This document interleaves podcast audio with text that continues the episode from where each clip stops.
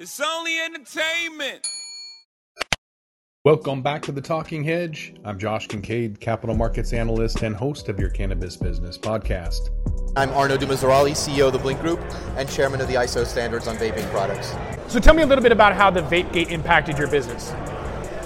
I think the vaping crisis, and I hate to say this, was actually good for our business. We've always been known uh, as the quality and the safety specialist.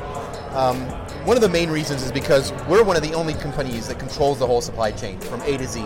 So if I sell you a cartridge, I am going to give you 60 pages of reports on leachability, on Title 21 CFR certifications, GRAS reports on every single raw material we use.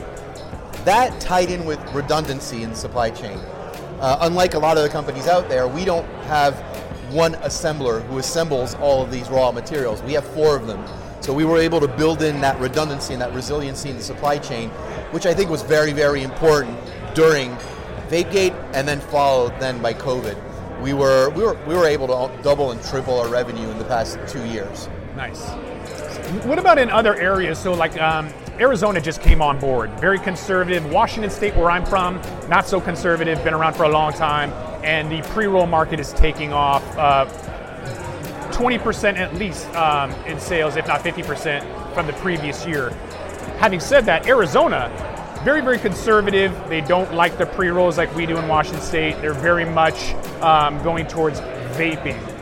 Um, do you kind of see vaping going the way that cigarettes did, where where pre rolls won't be as popular? Maybe the e-cigarette phenomenon will will will pull the the vaping cannabis market into that realm. Um, because there's a lot more conservative states than than otherwise. I think there's more conservative, even Washington State. King County, Seattle is liberal. The rest of the state is conservative. Where do you see the future of vaping in terms of its competition with other markets? So I think there's going to be place for, for all of these consumption methods, 100%. None of them is going to just go away. I do think vape is going to take more and more importance. So you can see it throughout the years. If you look at the BDS or the headset data, you can see that vaping is taking up more and more market share. I think one of the main reasons, and in states like New York, for instance, where it was only vaping for a long time because of medicinal use.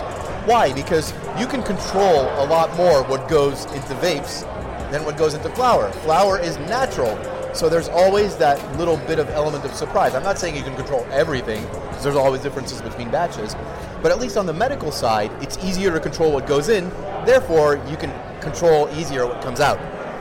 Um, so I think that's really predominantly why vaping is always going to be around and is going to continue to grow. I foresee in the next maybe three to four years having vaping be around 50% of the entire cannabis market. That's huge. How are you going to position yourself to take advantage of 50% market share? You only need half a percent in order to become uh, a billion dollar market cap. So, what do you have in place to try and, and grab some of that market share? Well, I think I think that that was true two years ago. I'm not sure we'll, we'll get that high, but um, I do get the sense of your question. Um, I think being focused on quality and safety, and and that is in our DNA. We want to make sure consumers get safe products. All of these scares, and there are going to be more down the road. We're a nascent industry. I come from the nicotine vaping industry. Every year there was a new study that came out that said it was more dangerous than smoking. Mm-hmm. But when you, you when you have data, you can make it tell anything you want. Um, right now, there's a big subject, and, and we're fighting it hard in Colorado, for instance, is THC caps. People are saying, let's cap THC in extracts at 60%. Great. So you're trying to ban additives, so what are we going to put in the other 40%? It Washington no wanted to ban concentrates at 10%, which would eliminate the whole concentrate category. Exactly. It, it, makes absolutely no sense. And if you look at the raw data, in every single state that has legalized, you can see that this is mostly done for teen use and, and, and child use. You can see that all these legal markets and all these medical markets have the teen use has gone down since legalization. So the fundamentals of a new regulation like this, which is data and public safety, aren't even there. This should not be. This is fear mongering. Yeah, we've also seen uh, alcohol consumption and DUIs go down in every exactly. single state that's rolled out. With your background, though, with tobacco, we've there's been conspiracy theorists that they've been in the game for a long time, and now we know that that's true. 20 years probably uh, on the back end in Israel doing their own research. Now they're uh, with uh, in, in Canada. They've made an acquisition for a vape company. What is the next step for Big Tobacco to kind of just make their presence known and start gobbling up companies?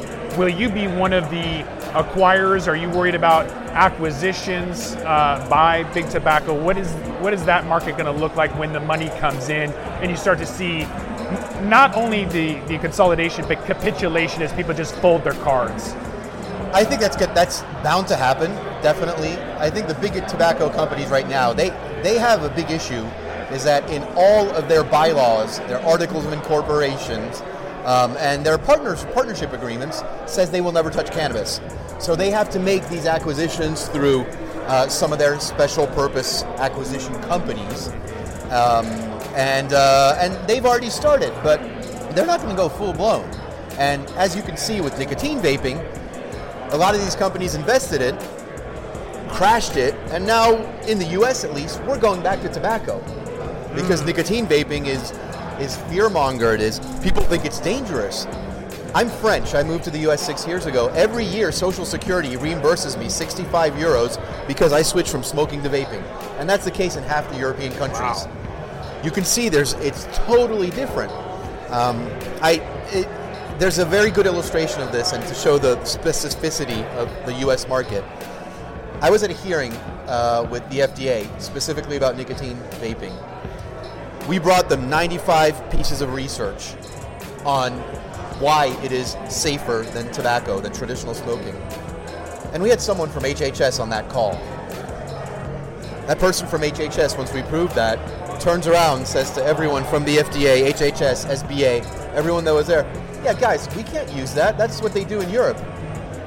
My immediate reaction was, why? Are my lungs different than yours? And it was silence for 30 seconds.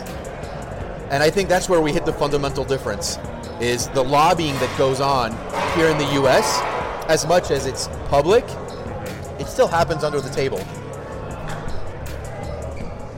Holy shit, that's on fire.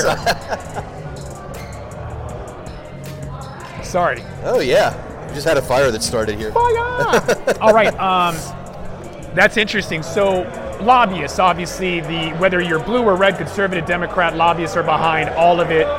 Um, what, what, what is that going to do?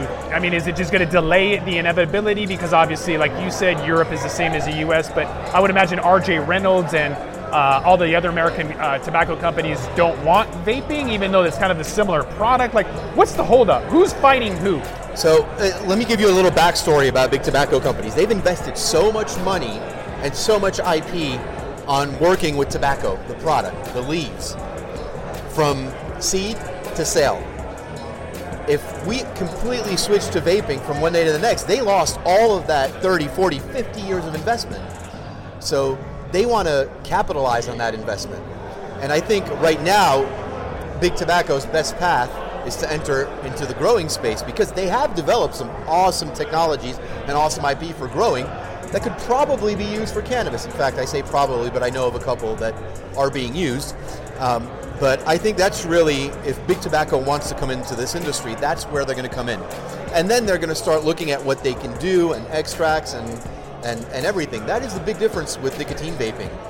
Because when you're talking about cannabis vaping, what you're going to be vaping and those concentrates come from the plant.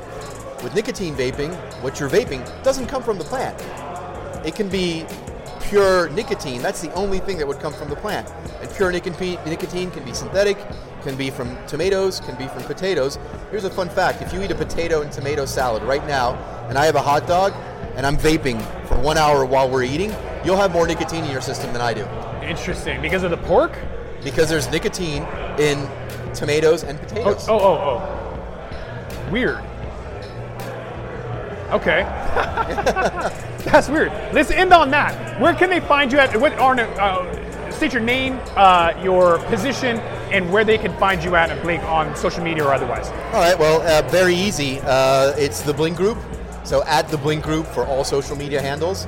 Um, and uh, you can find us at theblincgroup.com. Um, again, I'm Arnaud Dumas de Rauly, CEO of the Blinc Group and chairman of the ISO standards on vaping products. Perfect. Well, I'm Josh very much. Kincaid. This is the Talking Hedge. Don't forget to like, share, and subscribe, or don't.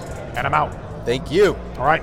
Don't forget to smash that like button on your way out and check out these other videos that we've got.